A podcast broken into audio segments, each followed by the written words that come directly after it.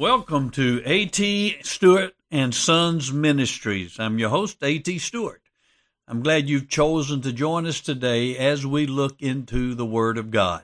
So take your Bibles and let's hang out in God's Word for a few moments and see what God would say to us today. Jesus, speaking to his disciples when his return to heaven was imminent, gave them the Great Commission.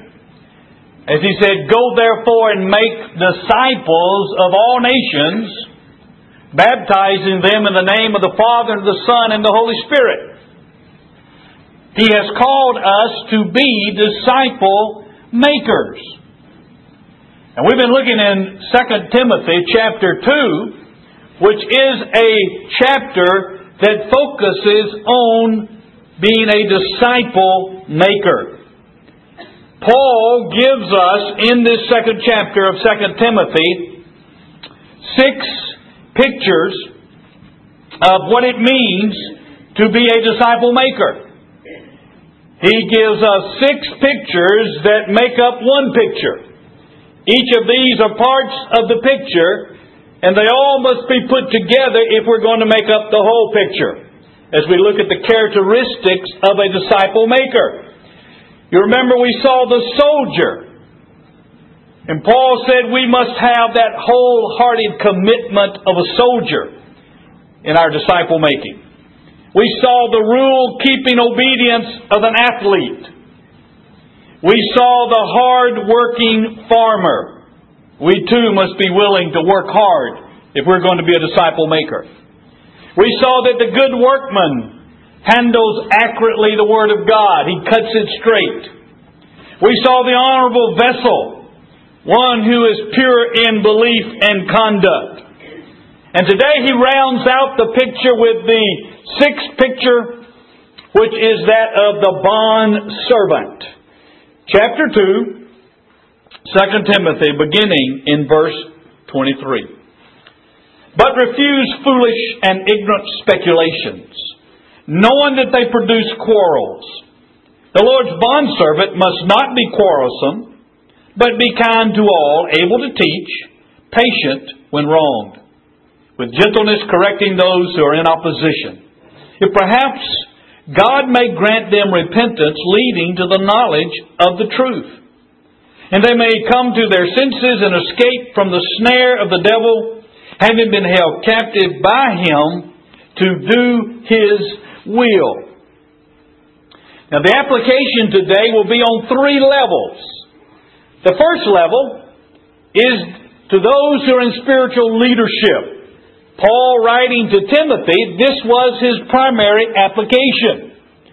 But also it has the application to each of us who are Christians in our responsibility to be disciple makers. And the third level of application is concerning parents and grandparents. That we have a responsibility to disciple our own children and grandchildren. Now, Paul, completing the picture of the disciple maker, gives us a picture of the bond servant. It's important that we not take just one aspect of the disciple maker and center on that aspect. That will give us an unbalanced picture. That will give us a distorted picture. Like those mirrors that you used to see at the county fair, where you would get in the mirror and it would make you either look very heavy, you remember those?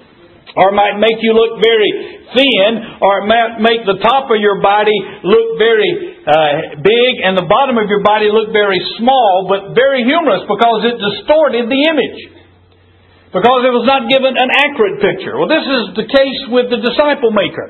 If we just center on one of these pictures that Paul gives, we will distort the whole picture. For instance, if we only look at the soldier and the wholehearted dedication of a soldier, then you might think a disciple maker is so gung ho, he sees himself as in war with everyone. That he's that soldier who's going after it and he runs over people to accomplish his disciple making task. Or perhaps the law abiding athlete who again is so determined on reaching the goal that he is insensitive and hard and cold toward people. So Paul, wanting to round out the picture, deals with the interpersonal relational skills of the disciple maker. And to deal with the interpersonal relational skills, he chooses the bond servant to exemplify these relational skills. Now, I think he chooses a bond servant because if you'll think about it, none of these others require interpersonal relational skills. A soldier doesn't have to be able to get along with anybody. He just has to do what he's told and go to war. An athlete, if he's doing an individual sport, he doesn't have to be able to get along with anybody. He can go out and train by himself and do his thing. If you look at the workman, he can work alone. He doesn't have to have, to have interpersonal relational skills in order to, to be a good workman. The vessel, same way. But when it comes to the bond servant, the master expects the right attitude out of the servant.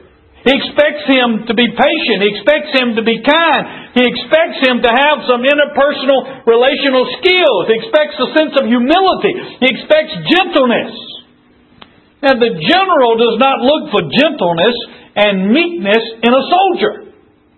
He looks for a soldier that's aggressive, that's on fire. A coach would not look for kindness in a football player. In fact, my guys have related to me that there was a guy on their football team the last several years who was a tremendous specimen of ability and physical conditioning. Uh, he's over six feet tall and he is strong and and uh, has a tremendous build uh, and athletic. But you know he lacked something. The coaches said, "You'd be a great football player if you wasn't so kind." You know, he just doesn't have that killer instinct that a good football player, a great football player has to have. You know, and so when you round out the picture of a disciple maker, Paul says you must take into account the interpersonal relational skills as well. Now, Jesus is our prime example of a servant, the suffering servant. Now let's look at the relational qualities that Paul says every disciple maker needs to have. Whether you're a spiritual leader, whether you're discipling another Christian, or whether you're a parent discipling your children or a grandparent discipling your grandchildren. First, we must not be quarrelsome. Verse 24. The Lord's bondservant must not be quarrelsome. This Greek word for quarrelsome is machomai, which means to fight, to quarrel, to wrangle, to dispute. Now we get our English word macho from it, as you can see. A macho man. He's aggressive. Uh, he's on fire. He tends to fight, uh, dispute. Paul says, the Lord's bondservant, the disciple maker, must not be this way. He must not be quarrelsome and macho. You say, well, does that mean that the Christian should never fight?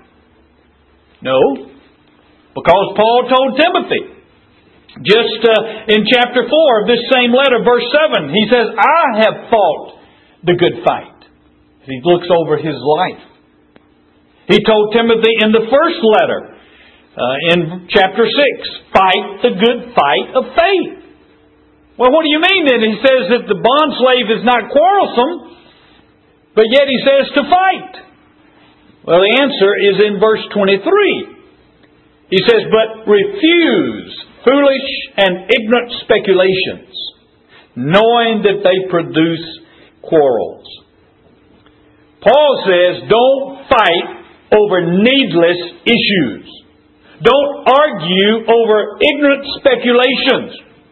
Refuse even to discuss them because they just produce more arguments. Now we must fight when it concerns the truth of God, the revelation of God, the scriptures. Fight for the truth. Never compromise the Word of God and the truth of God. We must fight for these matters. But when it comes to peripheral matters, we must not get in arguments and verbal fights about those matters about matters like what is the date of Christ's return? When is he going to come back?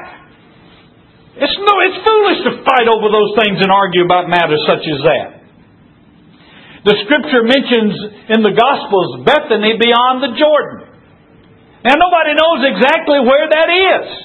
Well, now it would be foolish to enter into an argument with another Christian over where Bethany beyond the Jordan is. So Paul says, hey, don't wrangle over things like that. You know, Jesus refused to enter into uh, needless wrangling and disputes. One day, a man came up to him and said, uh, Let me ask you a question, Jesus. He says, This guy gets married, and he doesn't have any children, and he dies. But now, according to the Levirate law of the Old Testament, then his brother's responsibility is to take this woman as his wife and to have a child by her. Well, the second brother also dies without a child. And so the third brother takes on his responsibility and he marries this same woman. And he dies without having a child. So the fourth brother fulfills his responsibility and he marries this lady. Well, this happens all the way down the line through the seven brothers. Now, wouldn't you hate to be that seventh brother marrying this lady knowing that six of your brothers had died as her husband? I get a little suspicious. But anyway, and they say, now Jesus, when the resurrection comes, which one of these men will be her husband? She had seven. Which one? And Jesus immediately saw the foolishness of this discussion and he refused to discuss it. He said, You don't understand the scriptures or the power of God. And he said, God's a God of the living, not of the dead. And he moved on. Do not allow yourself to be pulled into needless, controversial discussions. A disciple maker must not be quarrelsome. Second, we must be kind to all. Again in verse 24, but be kind to all. The word means mild. It means gentle. It seems to have the idea of affable, which means good natured. Easy to speak to. Someone who is approachable. Sometimes a parent will take out their frustration and their irritation on their child and perhaps be sarcastic toward that child. And then a parent wonders when that child grows up to be a teenager why that child won't come and talk to them. So we must be careful and be approachable. You know, all of us have probably had somebody that we have been associated with that we didn't feel that we could just go up and talk to them. Maybe it was a coach in one of the sports that you participated in. And because of his demeanor, you'd rather do anything than have to go up and talk to him. Maybe it was a boss. And you just, he was in a bad mood. He was irritated all the time and irritable. And you just didn't want to go up and talk to him. You want to stay away from it. And then there have been other people that, you know, you wanted to go up and talk to. You knew you could go up at any time. They were approachable. But that's the concept. Jesus was approachable. Now think about it. A blind man pleads for Jesus to heal him. And then people start getting on to this blind man saying, Be quiet, you're bothering Jesus. Be quiet, you're making a spectacle. But this man didn't get quiet, he just got louder. Jesus, son of David, have mercy on me. He knew Jesus was approachable. You remember one time children came up to Jesus. Now, in the culture of Jesus' day, children didn't run wild like they do in many situations today. And so for children to feel the liberty to go up to Jesus shows how approachable he was. I mean, he must have smiled a lot. He probably laughed a great deal. He was so warm that these children, they were not afraid of him. They didn't shy away. They went up to him and the disciples tried to keep him away. But Jesus said, No, let him come on. So, a disciple maker We must be approachable. So people will feel free to come up and we can disciple them, whether it be our children or someone else. Good nature. Thirdly, we must be able to teach. We must be able to communicate. As he says in verse 24. With his kindness, he establishes the relationship that will enable him to teach the one he's discipling. Now think back over your educational experiences. Which class did you, or which subject did you learn the most in as you look back? You know, you just really enjoyed the class and you really learned a lot. Now think about what kind of relationship you had with that teacher. You probably had a good relationship with that teacher. In fact, if you look back on it, probably the reason that you enjoyed the class and learned so much was because you did like the teacher. And so you see that being approachable, that being kind and not being quarrelsome lays a foundation for you to be able to teach the one you're discipling. You see, we must now have the qualities and abilities to teach because we built the relationship so we can communicate. You see, discipleship is more than just teaching information, it's imparting a life. Those that Jesus taught the most were his closest disciples. Right? Because discipleship is more than just imparting information, it's a relationship. It is imparting a life. And the disciple maker is to be capable of imparting counsel and instruction.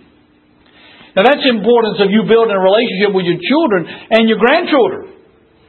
So you can impart to them this information. You say, well, preacher, I, I'm just not a teacher. There are so many books out nowadays on discipling, there's no excuse.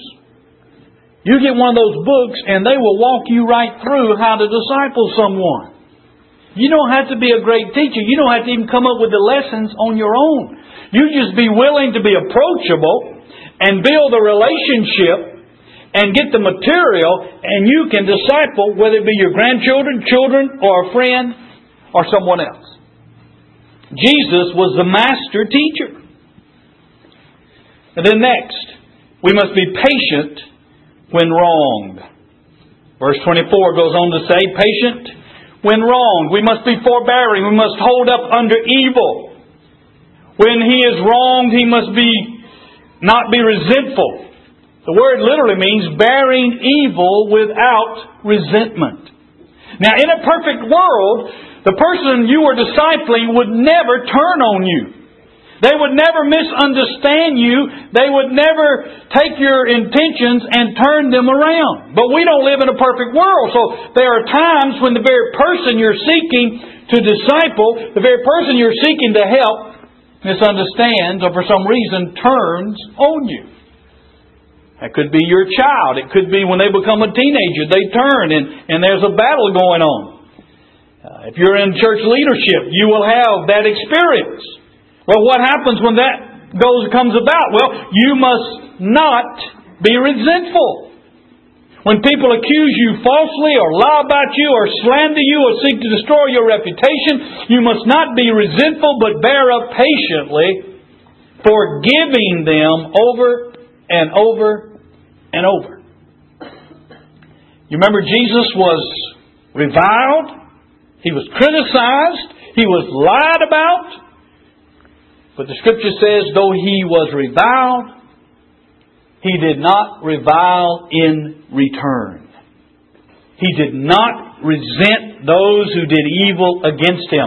In fact, he prayed for their salvation. You remember what he prayed on the cross? Father, forgive them. And he was talking about those Roman soldiers who were crucifying him. Forgive them, for they know not what they're doing. He never returned evil for evil, but returned good for evil. That's what we are to do as disciple makers, as the bond slave. So our characteristics, we're not to be quarrelsome, we're to be approachable and kind, we're to be able to teach, communicate, and we must be patient even when we are wronged. Now we move to the sacred duty of the bond servant. A bond servant has a certain responsibility that his master gives him. As bond servants of the Lord and disciple makers, we also have a sacred duty. Paul says, first of all, he is to correct those who are in opposition, verse 25. With gentleness correcting those who are in opposition. Now this word correcting really means to train up a child. To bring up a child. It means to instruct. It means to give guidance. It means to educate. Timothy was to educate those who were opposing him to educate them in the truth doctrines of the faith.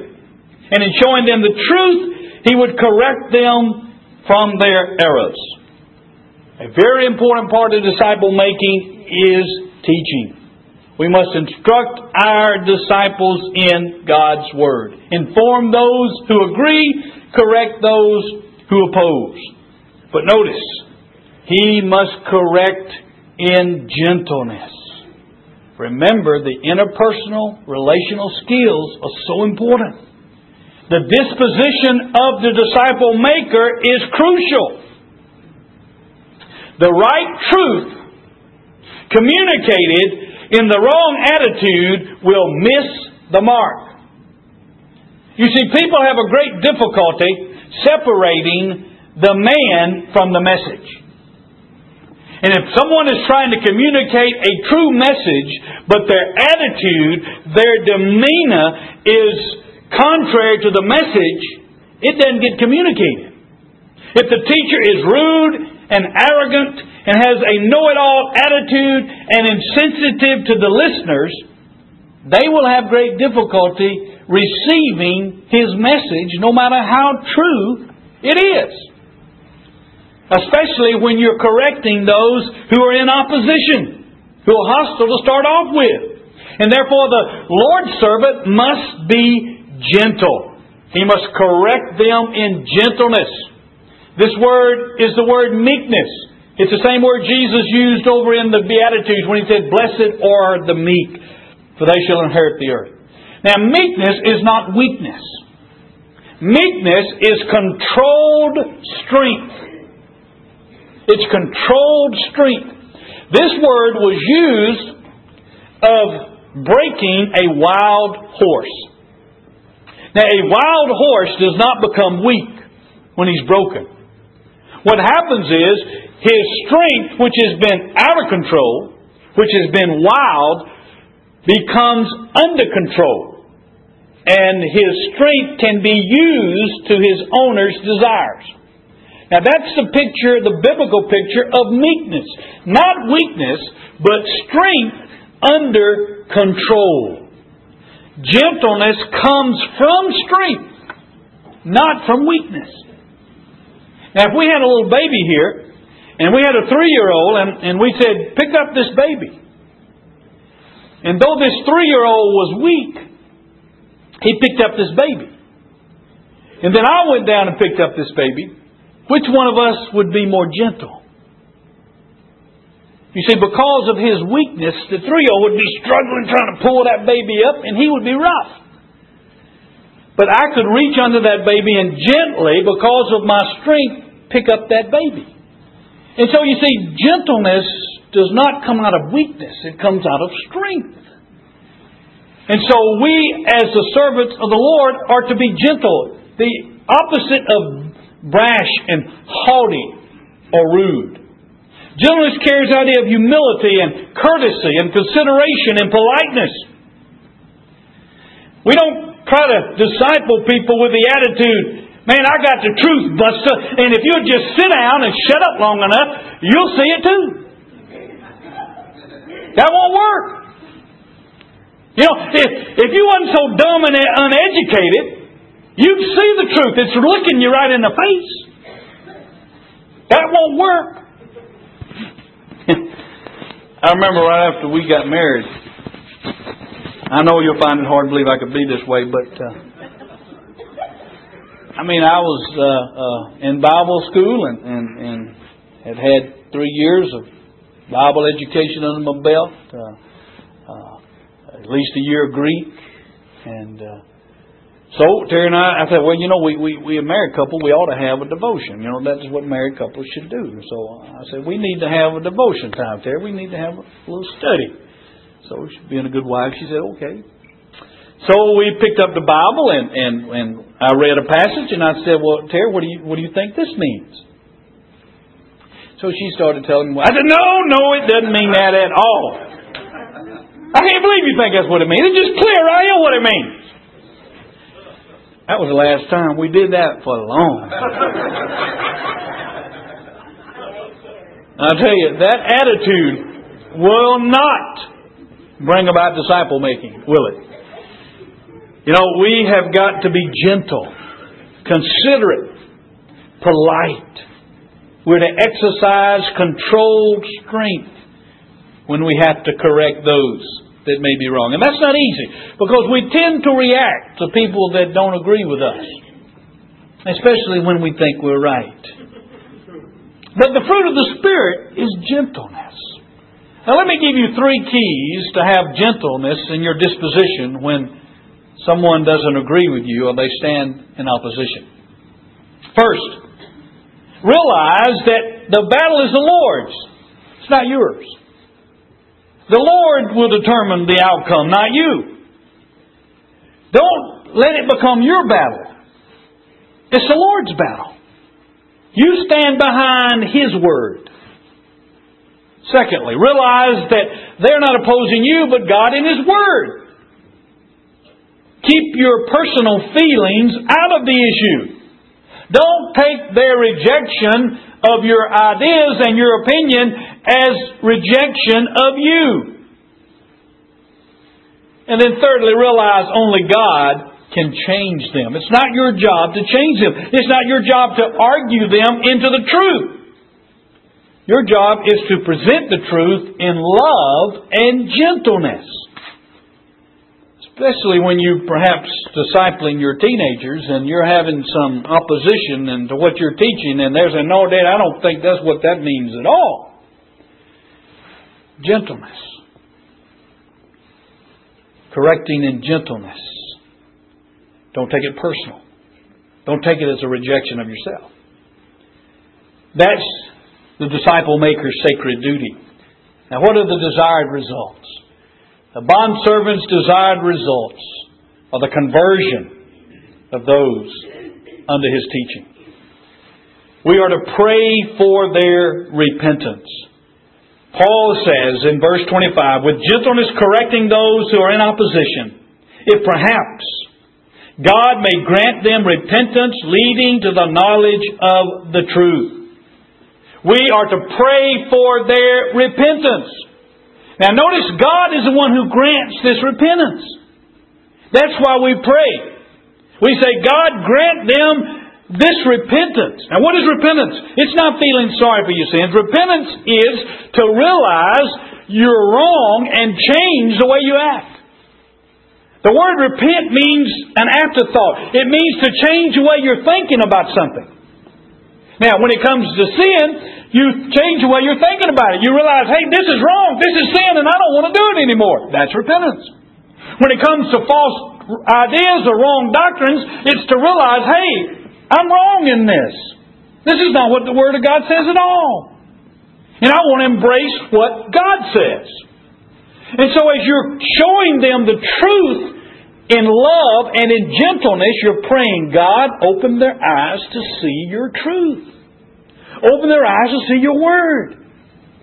And that they will see it and they will embrace it and they will live accordingly. Repentance always involves a change of thought that results in a change of living, a change of the way you act. The will is always involved. There may or may not be emotions in biblical repentance, but there is always an act of the will as they change the way they're living.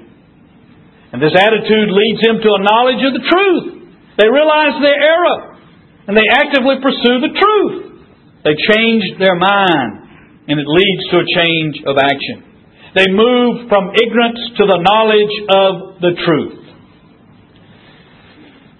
Now, this is why we pray for their repentance, that God will grant this. With your children, when you are discipling your children, when you're teaching your children from early on, pray regularly that God will give them a heart and a mind of repentance, that they will come to embrace the truth of God for themselves.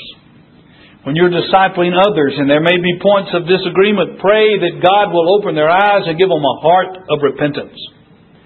The second thing we pray is that they will come to their senses. Paul says in verse 26, and that they may come to their senses. Now, this word come to their senses means to move from being drunk to being sober. It's the idea of moving from drunkenness to sobriety. And what Paul is saying is when someone is Satan's captive, he keeps them in spiritual drunken stupor.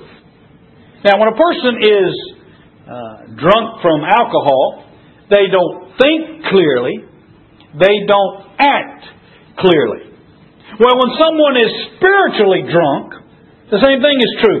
They don't think clearly, they don't act clearly, they don't see clearly. And Paul says that what Satan seeks to do in people's lives is he seeks to bring them captive and put them under a spiritual sense of drunkenness. A picture that shows this is what too often occurs in the major cities of our nation. When a teenage girl runs away from home and she finds herself homeless on the streets of our major cities. And someone sees her in that condition, and he goes up to her and he befriends her and he offers to buy her something to eat. And he slips some drug in her food or drink, and she comes under the influence of that drug, and he takes her off and he pumps her uh, with other drugs to get her hooked. This is what Satan does. He seeks to bring people in and induce a spiritual stupor and drunkenness so they can't see clearly. They can't think clearly. And in conversion, what happens is they come out of this spiritual drunkenness and they become spiritually sober and they suddenly see clearly and they think clearly and they can act clearly. A person comes out from under the diabolical influence of Satan. And that's what Paul is saying. Pray that they'll come to repentance, that they'll understand and realize what's going on in their situation with Satan, that they're trapped, that they're in his captivity, and they'll come to the knowledge of the truth which will bring sobriety, and they will move out of his influence. And then he goes on to say, pray thirdly, they will escape from the snare of the devil, having been held captive by him to do his will. Now, anytime you see the word snare in the New Testament, you need to realize the imagery is that of hunting. A snare was a trap that a hunter would set to catch his game. The picture again is that Satan is a hunter. And he's after the souls of men and women and boys and girls, and he sets his traps to catch them and he seeks to catch them and bring them into his captivity and use them to do his will. Again, to bring it into modern terms, this guy that befriends this runaway teenager girl is a pimp. And his purpose of getting her under the influence of drugs and getting her hooked on cocaine or some other drug is so she will have to get into prostitution in order to support him and he supply her with the drugs. That's a beautiful picture in its grotesque way of what Satan seeks to do in the lives of people. He seeks to bring them under his influences, under his deceit, so that he can use them as his prostitutes. Satan is just a pimp, and he wants to use people to accomplish his purposes. And our prayer is that God will deliver them from this captivity, that they're trapped in Satan, drugged by his spiritual uh, devices and means, and that God will bring about this repentance in their minds, that they'll see what's going on, they'll understand it, they'll come to a knowledge of the truth, what they need to do to be set free, and they will embrace it through faith and be set free from Satan's captivity and his schemes to ruin their lives. And God uses Christian servants as the means to accomplish this. He uses disciple makers who correct in gentleness as a way of helping people come out of this spiritual stupor, this spiritual condition, and bring them into the saving relationship with Jesus Christ. So you see, disciple making starts even before a person becomes a Christian as you are building that relationship so that you might share the love of Christ with them, that you might share the truth of Christ with them, as you're praying for them that they would come out of Satan's captivity. They don't even realize it. They're so influenced by his diabolical schemes, they don't realize what's going on. And it's through our love and relationship and prayers that God grants them that repentance that results in the knowledge of the truth. And if they come to their senses, they realize, man, look where, i where I am. I want this. And they escape from his captivity. And when it comes to discipling our children and our grandchildren, the truth that we've seen today also clearly applies. First, you must build that relationship. You've got to spend time building a relationship with your children and grandchildren if you're ever going to disciple them. Scripture talks about in the Old Testament teach them God's Word as you walk by the way, as you lie down, as you rise up. That's a picture of a continual time with them, of building a relationship and sharing God's truth in your heart with them. Secondly, it means correcting, instructing, educating, giving them guidance about the ways of God. And then thirdly, praying for their salvation. Praying for their salvation. You as a parent, you as an individual cannot save anyone. We can only pray and live the life and share the truth and pray God will do the work. We all are called to be that disciple maker. We must have the complete picture. The relational skills are very important. God's grace can grant us these skills as we seek Him and ask Him for those.